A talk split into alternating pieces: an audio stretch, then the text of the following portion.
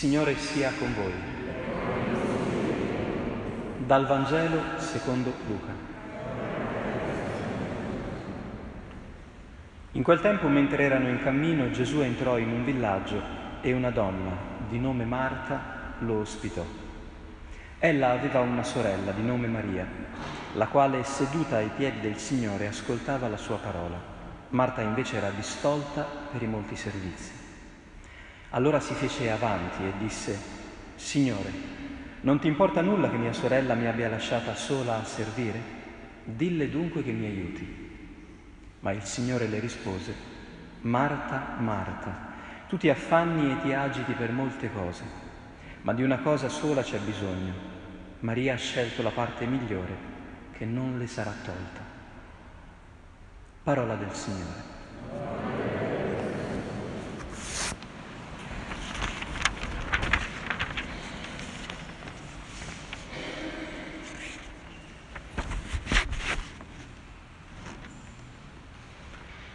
La parola di Dio che è contenuta in questa liturgia domenicale sembra volerci dare, in questo tempo così difficile e ora anche così caldo, un po' di consolazione.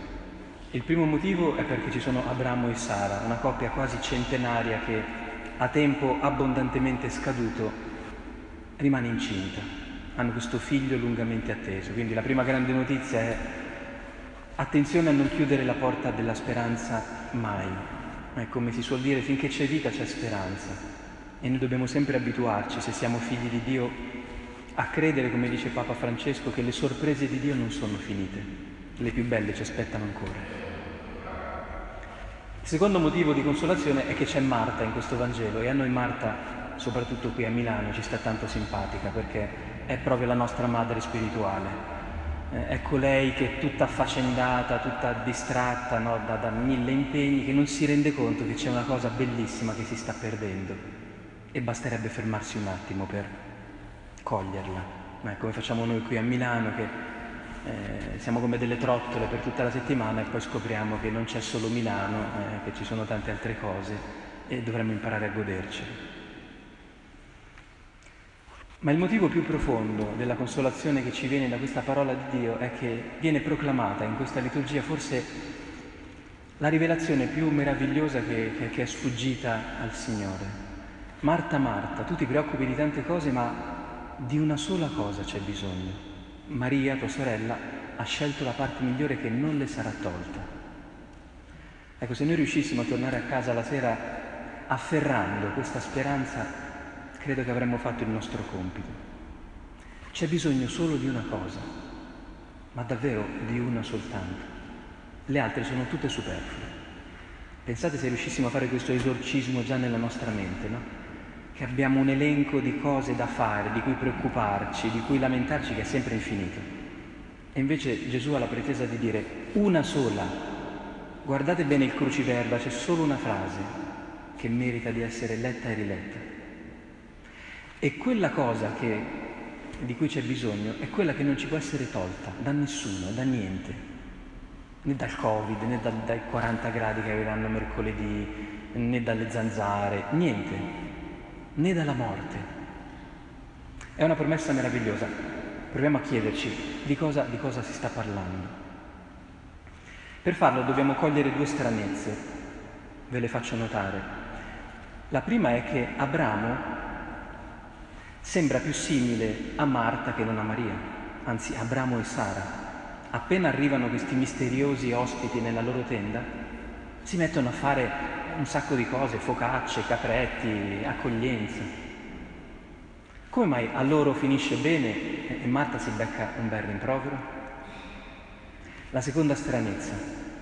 Quando Gesù entra nella casa di Betania, Maria lo sta ad ascoltare, Marta si mette a fare un sacco di manicaretti, ma a Gesù vanno bene entrambe le cose. Cioè finché una ascolta e l'altra fa, non c'è nessun problema. Fare e non fare non sono in contrapposizione. Solo che a un certo punto Marta si dice si fa avanti e si lamenta dicendo ma insomma, e rimprovera Gesù. Eh? Attenzione.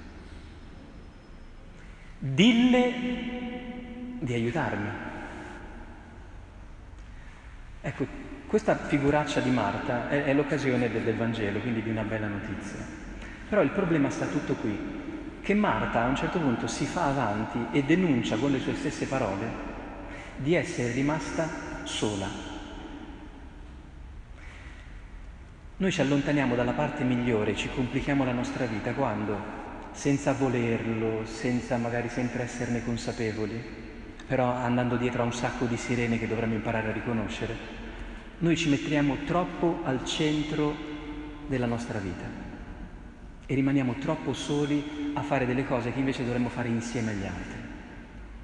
Questa è la difficoltà che vive Marta. E questo ci porta, per esempio, nei confronti di Dio, ad ascoltare solo quello che vorremmo che Lui ci dicesse. Infatti vedete che Marta va a rimproverare Gesù dicendo, insomma Gesù, di un'altra cosa. E come facciamo noi?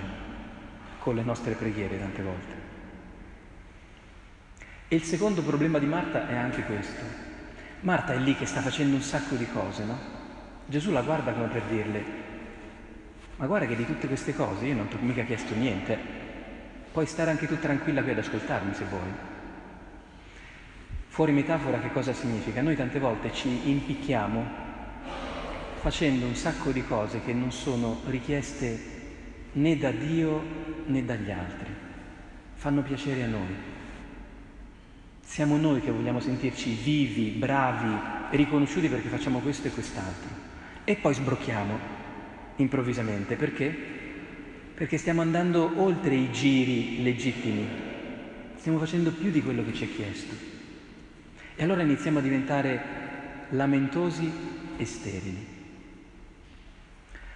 Però quello che accade in questo momento, ed è quello che accade sempre, che quando noi abbiamo il coraggio di gridare, di dire ma insomma, soprattutto se lo facciamo in faccia a Dio, qualcosa di bello succede sempre.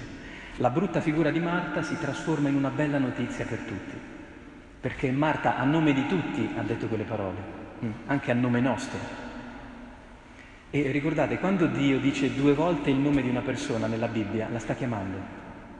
Sta usando il linguaggio della tenerezza e della misericordia. Quindi non dobbiamo immaginarci Gesù che guarda Marta e dice Marta, Marta, insomma, e non hai ancora capito. No, è Marta, Marta. Molla, molla l'osso, fermati. Cerca di riconoscere qual è l'unica cosa che veramente ti serve e concentrati su quella, perché quella non te la toglie nessuno, quella è tua. Che cos'è questa parte bella? Ecco, lo scopriamo in Abramo e Sara. Abramo e Sara perché quel giorno riescono ad avere finalmente un figlio? Perché ospitano Dio, certamente. Ecco, ma per arrivare a ospitare Dio, Abramo e Sara hanno dovuto imparare a ospitarsi a vicenda. Qui dovreste leggere un po' il racconto della Genesi e scoprire che Abramo e Sara non erano proprio una coppia innamoratissima, era un matrimonio un po' combinato. Questi hanno imparato a volersi bene nel tempo. Quindi hanno imparato a diventare fecondi. In che modo? Ospitandosi, accogliendosi. Quel cammino difficilissimo che tutte le coppie devono vivere. Cioè fare spazio veramente all'altro, ascoltarlo. Quando finalmente riescono a fare questo, nasce il figlio. E allora l'ospitalità a Dio è semplicemente il segno che hanno imparato veramente a non stare così tanto al centro della loro vita, ma a fare spazio all'altro. Perché vedete, c'è una cosa molto semplice da riconoscere. Noi con Dio ci stiamo attaccati tutte le domeniche, ma ce l'abbiamo dentro nello Spirito Santo. Noi conviviamo con Dio da sempre, da quando siamo nati, da quando ci hanno pucciato nel fonte battesimale, ma anche da prima.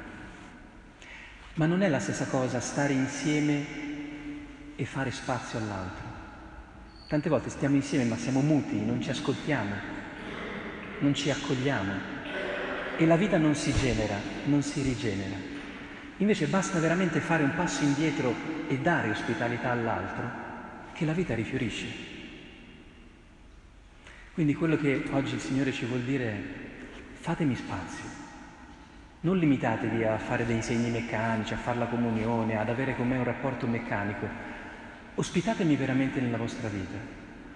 Il segno sarà che saprete ospitare anche quelli che sono accanto a voi. Cioè che saprete fare un po' più di spazio agli altri, perché a questo si serve ospitare Dio. Ricordiamoci che noi non siamo soltanto esseri umani, siamo esseri divini e la dimensione divina nella nostra vita è questa la cosa migliore, bella che non ci verrà tolta, è la capacità di essere fecondi. Noi siamo in questo mondo per fare le prove generali di qualcosa che poi faremo sempre amare e generare la vita, come fa Dio. Per questo ci ha fatto simili a Lui, per farci credere che anche noi siamo così grandi come è grande Lui. Siamo capaci così tanto di ospitare l'altro da accoglierlo, rigenerarlo, far fiorire la vita. Questa cosa può avvenire in tanti modi. Per Marta e Maria è stato accogliere Gesù, godere della sua parola. Per Abramo e Sara è stato avere un figlio. Ciascuno di noi deve scoprire qual è questa parte migliore, questa fecondità che Dio non disattiva mai nella nostra vita. Siamo fecondi fino all'ultimo istante che siamo in questa vita. Tante volte delle persone anziane mi, ci chiedono no, in confessionale, ma perché mi tiene ancora in vita il Signore? Mio marito, mia moglie è morta da vent'anni, io che ci faccio ancora qui? Non lo, so, non lo sappiamo evidentemente, ma la risposta generica per tutti è vuol dire che c'è ancora un po' di amore e di vita che devi generare. Naturalmente questa cosa non avviene così facilmente. La seconda lettura poi leggetevela magari a casa. Paolo dice, io soffro, ho imparato la sofferenza nella mia vita, ma so che la sofferenza che vivo nella mia carne è a favore del corpo di Cristo che è la Chiesa. Generare è difficile, Può anche capitare di non avvenire nella vita, uno per esempio si fa frate, ma qualsiasi percorso di amore tende a farci vivere l'amore come qualcosa di così bello che ci fa soffrire, ma mentre noi soffriamo scopriamo che quello che stiamo soffrendo non è solo per noi, ma è anche per gli altri. Questa è la fecondità, credere che anche nelle nostre sofferenze, nelle nostre solitudini, se stiamo amando, quell'amore non va sprecato. Dio saprà che farcene, lo userà per qualcuno, per qualcosa. Chiediamo al Signore di tornare a casa questa sera con la speranza che questa parte migliore crediamo veramente di averla, ciascuno di noi. Ah, soprattutto la persona che in questa assemblea magari si sente un po' più messa ai margini della vita. C'è una parte migliore per tutti, c'è un amore da poter vivere, c'è una fecondità da poter avere, che il Signore ci conceda di crederlo in questa lunga estate, con questa curva che non cenna ad abbassarsi, ma il cuore può sempre rialzarsi e credere più alle promesse di Dio che alla realtà.